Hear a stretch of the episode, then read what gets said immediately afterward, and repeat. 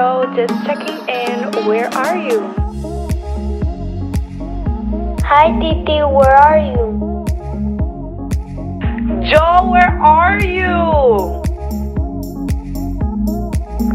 Oh, yeah, there, Joe. Oh my god, Joe, where are you? Josiel, ¿y dónde diablo tú andas? Hey guys, welcome back to the Where Join the Curls podcast. Let me take you through my trip with me to Guatemala. But this story begins a few weeks back as we're cruising through the New Jersey highway. I'm glaring at this beautiful sunset right before my eyes. I turn to face him. Have you always been this way and I never saw it? Did I not bring out the best in you? Fast forward to right before my trip. I pick up the book Regretting You by Colleen Hoover and I begin to dive into it. Literally, a hundred pages in, right on my flight. Something stood out to me. It was a popular quote throughout the book that said, I'm learning that sometimes you have to walk away from the fight in order to win it. Now, as we're exploring Guatemala, we decide to take a yoga class at Eagle's Nest. Upon arrival, my mood was kind of off already because there was a few girls who tried to play us or who were just being plainly rude and desperate to get there. By that I mean like as I was talking or trying to hail a cab, they wanted to jump in that cab. and I'm trying to get myself all the patience in the world to not like curse these girls out cuz you can tell by their demeanor and attitude that they felt entitled, they felt privileged. And even as that we as we get to this place, we literally ended up getting there around the same time. One of the instructors had to tell them like, "Hey ladies, like can you please practice patience?" Because they were being so impatient and so rude. Anyways, the instructor, a woman from Israel, there were a few signs that said to take off your shoes.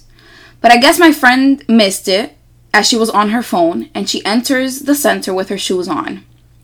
The yoga instructor states indirectly if they can please take off their shoes. She states almost all of them speak English. Why couldn't they read the signs? And that immediately brought my mood down because I'm like, first of all, you're from Israel, you're not even Guatemalan.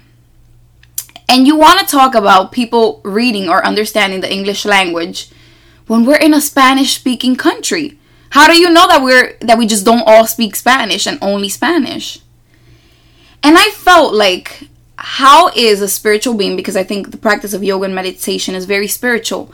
How is a spiritual person so rude? I try not to let it get to me. To be honest, I did because I try to practice what I preach. And a few weeks back, I had dropped the change the water, don't let the water change you. I had to keep repeating that mantra because what I really wanted to do was tell her off, but I felt bad for having my friends and myself lose those $20 per person. But it really made my blood boil. Because I'm just like, yo, these people feel so entitled, so privileged. But, anyways, we finished the yoga. We weren't pleased. The only thing good about it was the view. We headed down to dinner, and here we're talking about relationships. And I mentioned that I was finally communicating with an ex lover in a healthy way, and for the first time, we hadn't argued in over five months of us talking, which was a first. um, one of my friends asked, What happens when you get mad? And I had to explain that I no longer really get to that point where something angers me. And when something angers me, I healthily communicate. I told her that I've learned to calm myself down to the point where things that bothered me before, petty things, no longer get to me. And if I am feeling a certain way, I do speak up and we're able to joke around to talk about our feelings or something that I didn't practice before. I tell her that this was one of the reasons why it didn't work out. My lack of communication, my random outburst made it really difficult, not just in this relationship, but in almost all of mine, because I made it so hard for people to really deal with me. My other friend chimes in And she says something along the lines like, Well, share how he was also at fault. And I thought in my head, well, I think that's the problem. That we're always looking for a scapegoat. We're always looking to blame others to cover up our own shit. Because why couldn't this be a conversation on how I messed up, on my issues? So you see, when I asked him if you've always been this way, he probably has. And I didn't bring out that best in him because I was the worst version. So you see how I asked him if he was always this way? Part of him could have been that great back then, but I never saw it because I was always in a battle, always constantly trying to pick people apart for what I was lacking. I always tried to humiliate and belittle others because that's how empty I was feeling. So I was always used to blaming others for things that were in my control. And we're the main characters in our story. So why do we blame others for the way that we act and react? This is now someone who I can meditate, work out with, and talk about consciousness. There's so much things that he has to offer that literally, if you've been listening to all episodes, when Marianne had said that this person was one of the greatest people in my life, in my love life, believe her, he is that amazing. He literally sometimes is smarter than me, highly intelligent, not just emotionally, but mentally, spiritually, financially. Like he has so much to offer. And because I walked around the world, you know what? I'm going to put a pause to this so that I can continue the story. And I know that I've jumped around. But before him, right before I reached out to him, I went through two experiences that were highly traumatic. And I believe that the universe put him and all his knowings and all that he contributes to help me heal from what I just went through. But let's get back to the point. We redirected the conversation to another friend of mine. A day later, we're headed towards Antigua. And from the beginning of me getting on this bus, of, or of us getting on this bus, the driver was rude. He would make me repeat myself when I had questions, acting like he didn't hear me. When I asked to go to the restroom, he rushed me. And as we were getting right to the center of Antigua, I had asked him if he could charge us a few extra just to take us a few blocks away from the drop off, as we had luggage with us and it was raining. He rudely stated that he wasn't going that way. I had told my friend that I wanted to wish him a great day. And she said something along the lines like, nah, I ain't gonna say shit to him.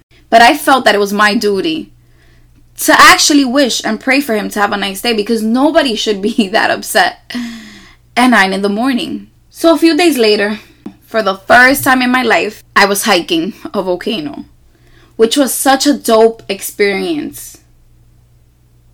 But as I'm climbing back down this volcano, it hits me. My higher self comes in to give me this message. She states, You are like this volcano, always abruptly erupting, taking everything with you.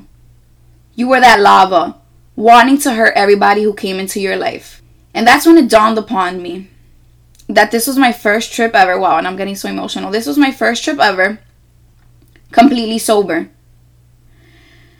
I gave up alcohol for the next seven months, and this was month two. It dawned on me that the majority of my issues came while I was under the influence.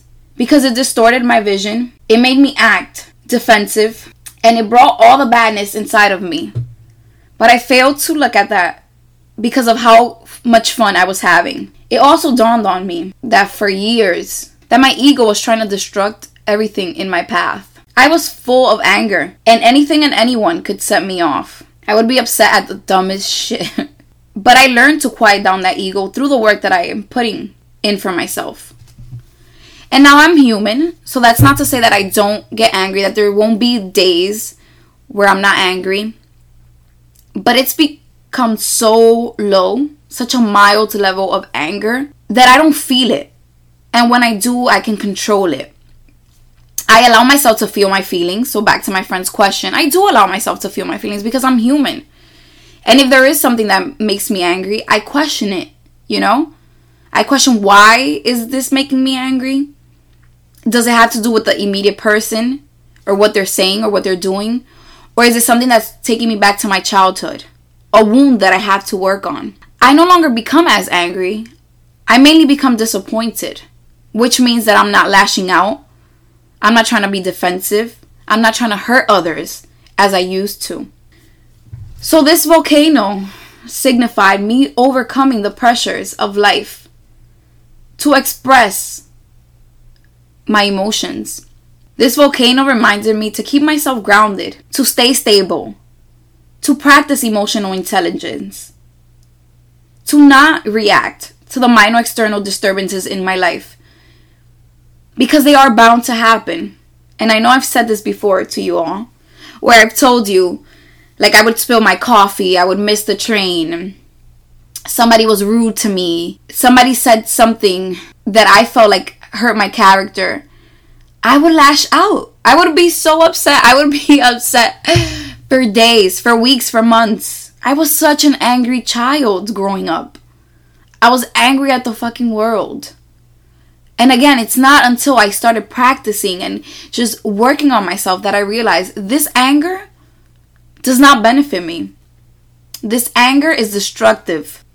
So I wrote in my journal I no longer erupt the way that I used to.